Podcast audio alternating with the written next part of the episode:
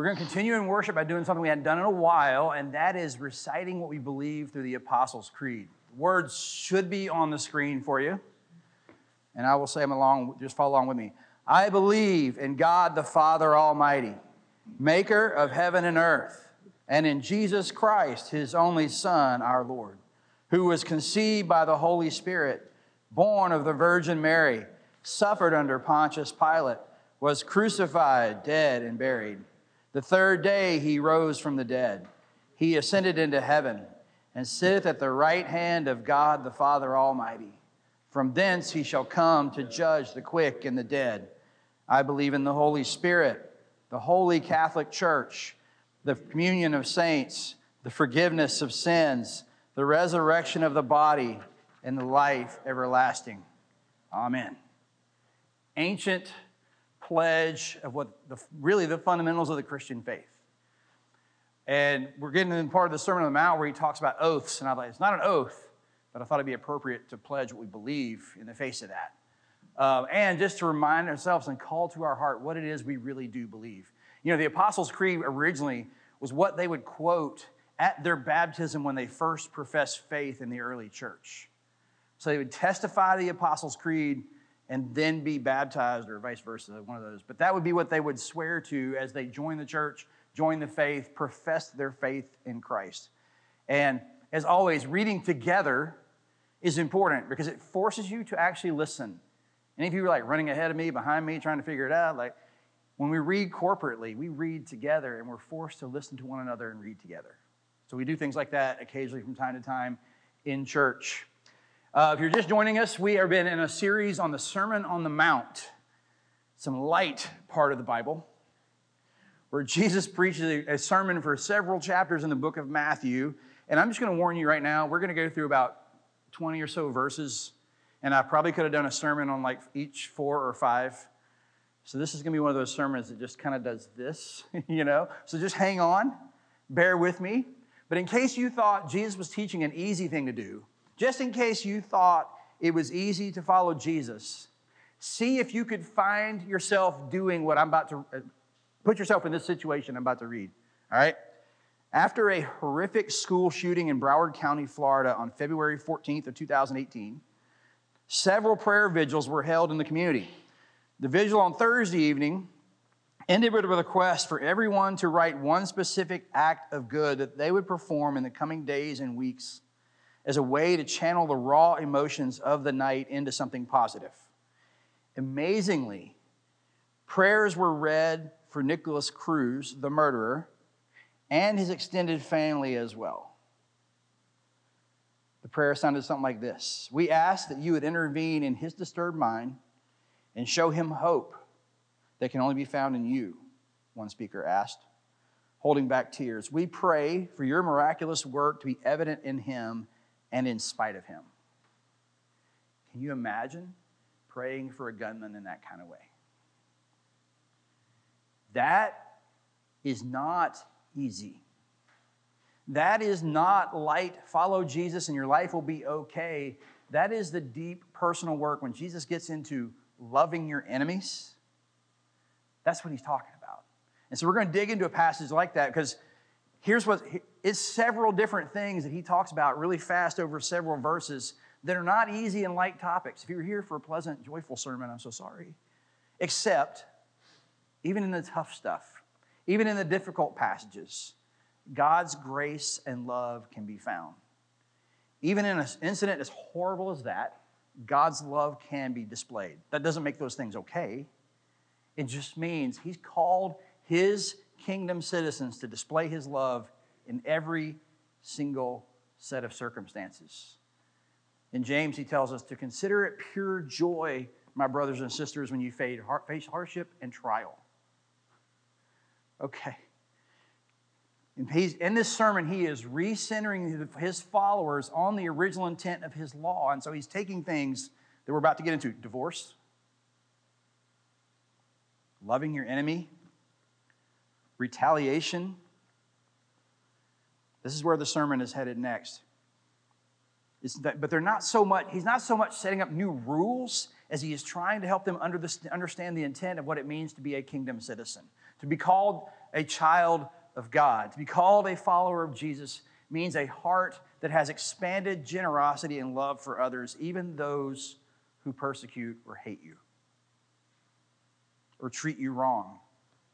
So let's turn to Matthew chapter 5, starting in verse 31. And we'll go from there. We'll, we'll do it phrase, passage by passage here.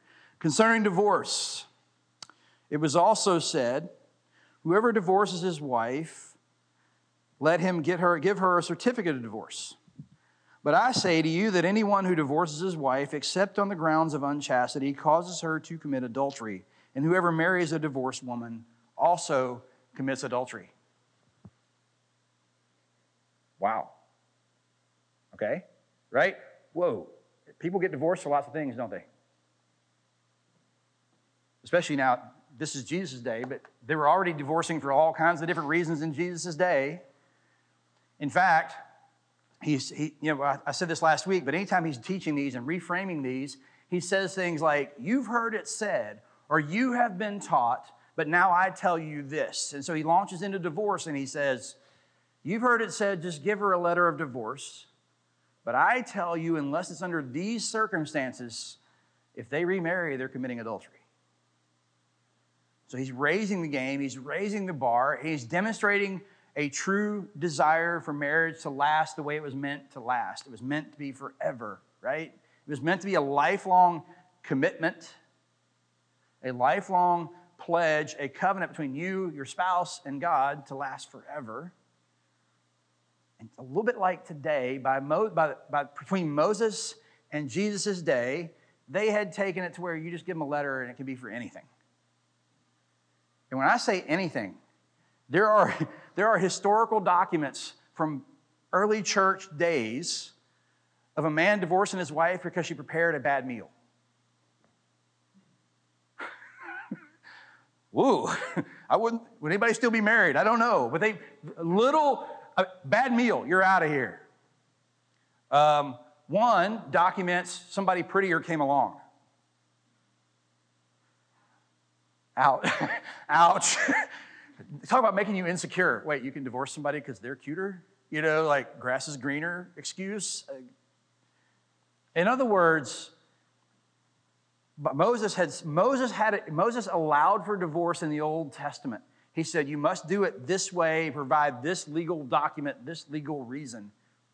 But there was a caveat. Moses didn't do it because he thought divorce was an okay thing or a good idea or even a thing to be, or that marriage was meant to be taken lightly.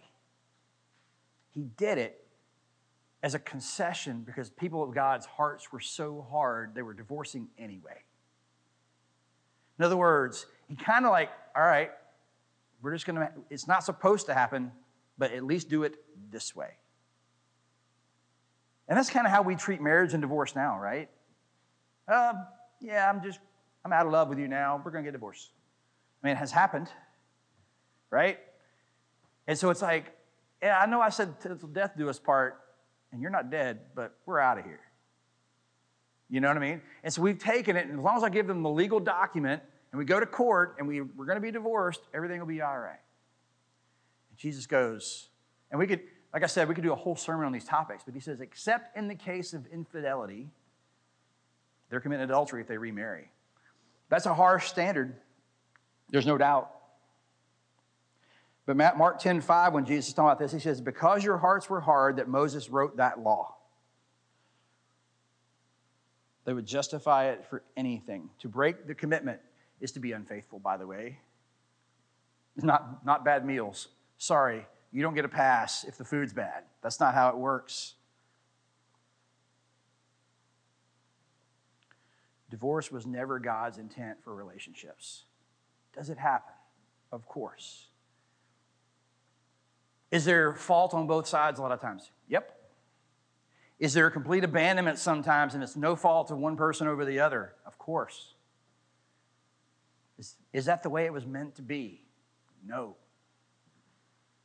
Right? Marriage is supposed to be a commitment, a covenant, a thing that never ends, and but sometimes it does. Why?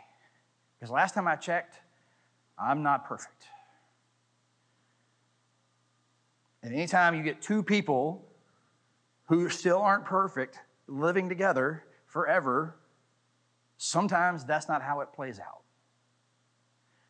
Does that mean God hates you because you did? Of course not. Does that mean you're not a Christian if you do? Of course not. Does that mean that's what God wanted for you in your life? Of course not. He would not want you to have pain and suffering that goes through all the combat that comes from a broken marriage, let alone what happens with kids. That's not his plan. Your spouse abandons you for somebody who's cuter. That's not his plan. That's called sin. I'm just out of here.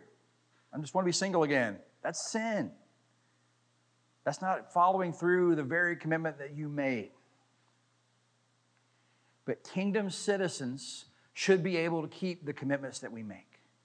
Now, like I said, we're not doing the whole sermon on divorce today, so I could get into what considers being unfaithful. Maybe we'll save that, put a pin in that one, and come back. But there's all, but marriage is meant to last. We're meant to live into it. What we testify in front of God, we will until death do us part. Love, honor, cherish the person that we don't like very much right now. you know what I mean? Like I love you. I've said this to my wife. She's here. I love you. I just don't like you very much right now. That's okay. My commitment's there. My love is there. It doesn't change because of circumstances, but we tick each other off sometimes. But if you think your marriage is built on how you feel about a person in a moment, it will not last. The commitment under this passage that he's talking about is what keeps it together when it is not so great and awesome because the love commitment and the pledge before God and the pledge to your spouse stays in place even when it's a mess. And we'll get into other stuff on another day. But the intent is for kingdom citizens, and that's why we're spinning the Sermon on the Mount, so to speak. If I belong to God and I'm a child of God, my goal is love. My goal is sacrificial love. If you've ever been impacted by divorce, there's this fun statistic that floats around that says half of all marriages end in divorce. You ever heard that one? if you dig into that one, it's half of all marriages. So if you took me and Ross Geller from Friends, 75% of all marriages end in divorce. You follow me? The person who's been divorced four and five times is in the same study with the person who's been married for 40 years. So you take a couple of those people that are on their third and fourth marriage, and the person who's been married to their sweetheart since they were 18, then you can come up with 70, 80% of all marriages end in divorce. When you go dig into that stat a little more, first marriages, it's not half. Does that make sense? So I'm trying to say that in the context of a divorce thing, it's tough to say marriage does work. It is something that can be grace and God filled. Just don't let the stats fool you. Oh, it's a 50 50 shot if I'll be with them forever. That's not true. That's a sidebar. 33 through 37, he raises the stakes again. I told you we were going to go quickly through some of this stuff. It was also said, oop, that's divorce. Again, you've heard it said to those in ancient times, You shall not swear falsely, but carry out the vows you have made to the Lord. But I say to you, do not swear at all, either by heaven, for it is the throne of God, or by earth, for it is his footstool, or by Jerusalem, for it is the city of the great king. And do not swear by your head, for you cannot make one hair white or black. At least not by swearing. I guess you can go to Walmart. Let your word be yes. let your yes be yes or no, no. Anything more than this comes from the evil one. Oaths, pledges, swearing. I swear to God, I'm going to do it. I swear on my mama's life, or whatever, you know. Pledges oaths, he's forbidding them. Now, apparently, there was an ancient practice where if I swear by this, then I must really mean what I say. Jesus is saying, let your yes be yes and your no be no. Why? Because kingdom citizens should be so filled with love and trust and faithfulness, they shouldn't have to swear by anything. Their yes should just be yes. If you say you're bringing food to the fellowship lunch, it better be here. it's just yes. You don't have to go, I swear if I don't bring it, I'll pay. No, just bring it. Using that as an example because we have lunch today. But you get what I'm saying. If we're virtuous followers of God, then our word should be trusted at its face value. And the reason he forbids oaths is because A, if you swear to God, you can't make God do anything. Anybody? I swear to God, do that. It, it doesn't work. I can't swear by heaven and earth. I didn't make it. God made it. Hairs on your head, you have no control over that, right? Sometimes they disappear in old age. This is how it rolls. You can't control those things. So, the oaths in this passage, he's talking about people making promises or swearing by things they really don't own and have no say over anyway. So, it's an empty promise, it's deceit. And I think we've talked about it before, but why does somebody make one of those pledges? Because they're not even sure they can keep it themselves. Honestly.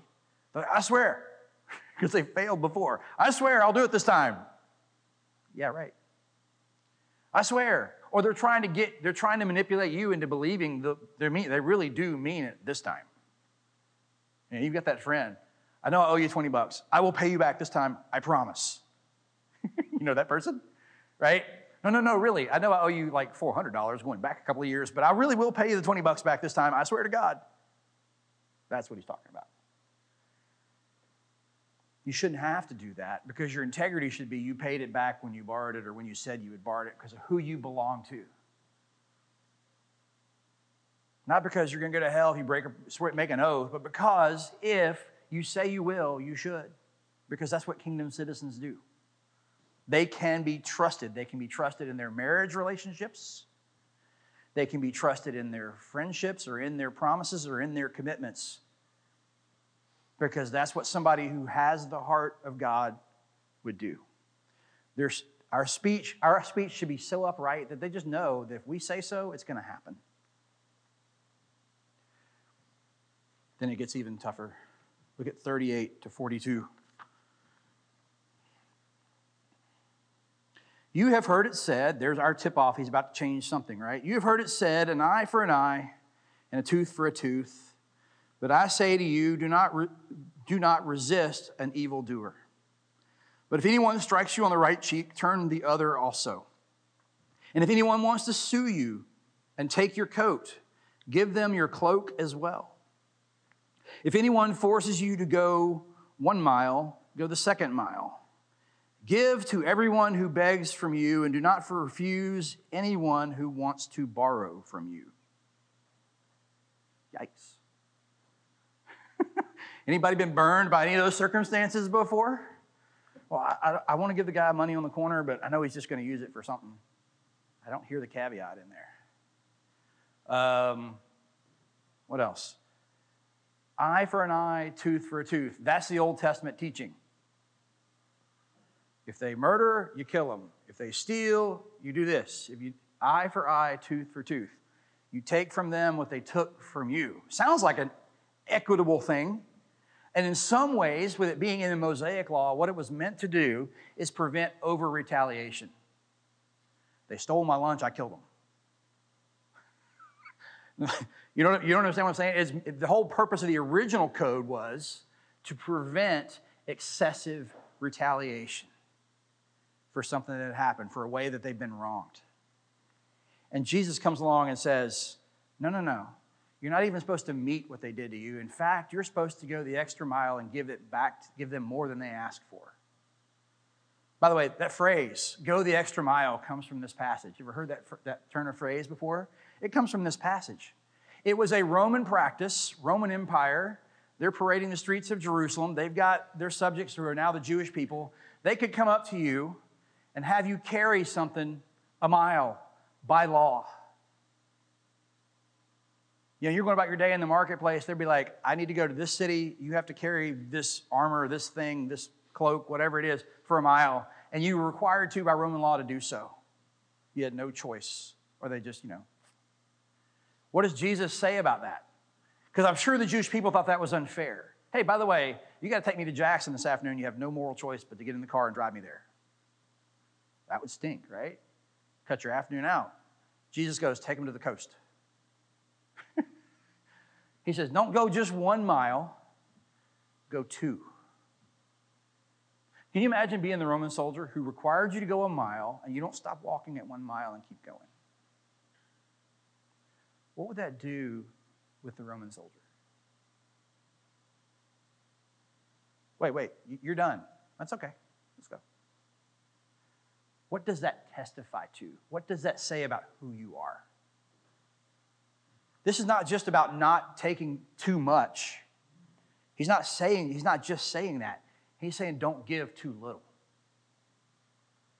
It's not limit what you're what you're willing to give up. Okay, I'm willing to give this much. He's saying, no, no, no, that's the wrong attitude. The attitude is being afraid of giving too little, not taking too much because he wants his kingdom citizens to be generous. This is not about being a doormat. This is about a heart attitude that wants to love people who have even wronged us and done us wrong. Because he's going in, reta- he's talking about retaliation here, eye for an eye. I'm going to get you because you got me. No, the it's not doormat attitude. It's they wronged me. I'm going to go the extra mile to demonstrate God's love to them. Remember, I told you following Jesus, piece of cake, easy, right? No problem. You want that, I'll give you that and this. That's weird. Yeah, it is. It's unusual. It stands out. It testifies to who you belong to. School shooting in Florida, this guy took somebody's life. Let's pray for him. Let's ask God to help him flourish, to be changed, to be transformed. The intent of this passage is to end the circle of violence. You did that, I'm going to do this. You do that, I'm going to do this. If I go the extra measure or turn the other cheek, what have I done? I've de escalated the situation. I've been, remember, this comes after the Beatitudes, right? This is the same sermon. Blessed are the peacemakers. If you're not fighting the lawsuit, in fact, giving some extra, you're bringing peace. If you're not retaliating eye for eye, you're bringing mercy and justice and peace to people who are seeking to take from you. The goal is an expanded benevolence toward others rather than justifying your own anger and what you do with it. Remember, last week we talked about anger and lust. You know, this is Sermon on the Mount, this is some light teaching. You know, last week we talked about anger. Paul says, In your anger, don't sin. And so, what we do sometimes is like, oh, they did it to me, so I'm justified to do it to them. And we hang on to that and we justify our immoral behavior in response. They, they wronged me, I can wrong them back. I'm justified in doing that. Jesus says that's not the way to go about it. The way to go about it is to be generous and merciful and loving in that context, not vengeful and hateful. What will be the loving thing to do in those set of circumstances? Go the extra mile. Figure of speech, you've heard that before. Kingdom citizens are to have an expanded amount of love in their life, even for their enemies. You've heard it said, You shall love your neighbor and hate your enemy. But I say to you, love your enemies and pray for those who persecute you, so that you may be children of your Father in heaven. For he makes the sun rise on the evil and on the good, and sends rain on the righteous and the unrighteous. For if you love those who love you, what reward do you have? Do not even the tax collectors do the same? If you greet only your brothers and sisters, what more are you doing than, uh, than others? Do not even the Gentiles do the same? Be perfect, therefore, as your Father in heaven is perfect. Well, there's a nice little standard right there at the end of that little passage. Be perfect right? Love, he says, you've heard it said, love your neighbor. Neighbor would be, especially in the Jewish context, to be God's people, the people of Israel. Gentiles we hate, Jewish people we love. That would be the teaching. Love your neighbor. Jesus says, everybody does that. It's easy to love people who love you back. It's easy to love your roommate. It's easy to love your spouse. It's easy to love your family. Duh. Love the person who hurts or oppresses you. Pray for them. Seek their flourishing. What can you do to make them, invite them into the kingdom and make them more Christ like? That's your responsibility as a kingdom citizen, not revenge and certainly not hate. See, these old laws that he's rewriting, he's not getting rid of them, he's not doing away with them. He's bringing us back to what they originally intended. Because here's what love your neighbor implicitly tells us in our head I'm supposed to love church people, but non church people, not so much. They're not like me, they don't believe like me. Again, we kind of get this justification in our head. It's like, it's okay to hang out with and only love Christians, or only love my family, or only love my best friend, or my spouse, or whoever. But these people that I don't know, don't understand, I get a pass. And Jesus goes, No, no, no, no. You're supposed to love them too, even more so. Everybody loves the people that loves them. You're supposed to go, it's again, it's expanded generosity of heart to go beyond what anybody else does. He even throws in there, the Gentiles do that. The Gentiles love their own. What makes you different? Non Christian folks can be loving, they can be generous. They certainly are. I would never dispute that. Big deal. Are you more loving and more generous and more patient and more merciful than they are? People who don't even know God. They're not trying to follow God, they're just doing their thing. Does your righteousness exceed theirs? If they never go to church and they're more Christian than you, what does that say? Right? A kingdom citizen is supposed to be so generous and so loving, not passive doormat, but so extravagantly over the top loving of anybody and everybody that God is glorified in heaven, not us. Why would you do that? Because God wants me to. They sued you for $10,000. Why did you give them 20? Because God told me to. That's weird, I know, but it's the loving thing to do. That's a weird example, but you get what I'm saying, right? My goal is to love you even though you're the one attacking me. Because what does that do? That just, that makes them more, honestly, that makes your enemy more mad. if you're generous and kind with them, they're like, you're supposed to get mad back. That's what you're supposed to do. And when you don't do that, it's weird. But it testifies to something. You're not like them. Why? And the answer to that question becomes a sharing of the gospel. In this passage, revenge is forbidden, he asks, because he says God has control of all that. He says, pray for them, go the second mile. Don't take too much. It's not don't take too much. Make sure you're not giving too little.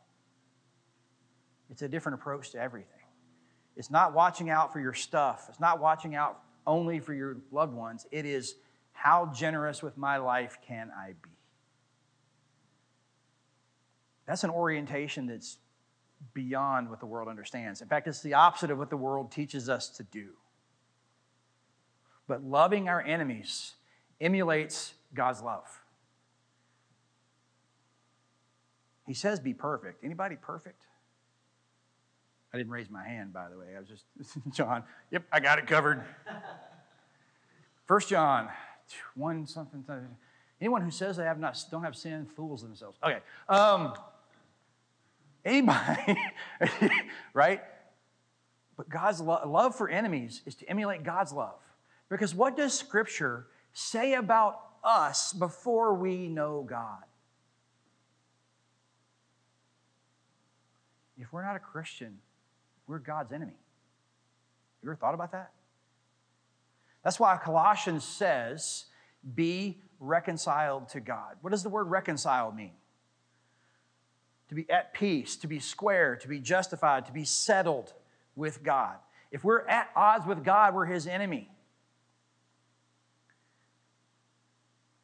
But Christ was faithful that while we were still dead in our sins, he died for us. He demonstrated the ultimate act of love for his enemies, not his friends. People who did not know him, people who did not love him, is who he died for so that they could know and love him. And so when we demonstrate love to people who give us a hard time, people we, we can't stand very much right now, when we go out of our way to love them, we're emulating God's love in doing so. That's what he's saying. In fact, that's what he's saying when concerning divorce or oaths or, or revenge or loving your enemy. Love your spouse beyond measure to prevent that. Have such integrity you don't need an oath in here. You know you're going to keep it if it's all possible. You're going to keep your pledge to your spouse. You're going to keep the promise you make to your friends beyond anything you can do. That's your focus. Somebody comes at you, you're not going to retaliate because God doesn't want you to deal with it that way. He wants you to be loving it. Do you see what? It's four different examples, right? But it's the same motif. What does He want His kingdom citizens to do? To love God and to love others, including our enemies, in the same way that He loved us.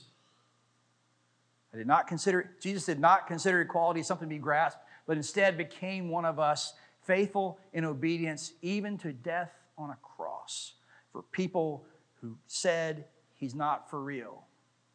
He doesn't know better. I know better than God. For people who turned their backs on God, for people who did not want to follow God, that's who he was hanging on the cross for, so that they could know God and be kingdom citizens. If you're, uh, we have a, I mentioned this a couple weeks, and there's, a, if you missed them coming in, or if you hadn't been here, or whatever, we have journals out front in the as you come in the door of the lobby, and it's the Gospel of Matthew with some space to write your prayers and your thoughts. And so each Sunday, as we as we talk through this, I've given you something to write and think about in the coming week. And so if you don't have one yet, please take one. If we run out, let me know. I will get more. But here's your journal thought for the week. Who am I going to come in contact this with, with this week that I need to demonstrate love to that I haven't before? Who's my enemy this week that I need to demonstrate God's love to? Maybe they're not their enemy, but maybe we're just not getting along right now, and I need to go out of the way and go the second mile. Let's pray. Gracious God, let our yes be yes and our no be no. Let our love for others be so generous and unlimited that they see you and not us. Let our hearts be so full of mercy and peace that we look just like you to everybody else. God, we confess that that is a tough prayer this morning. We also know that it's your heart desire for your kingdom citizens. In Christ's name, amen.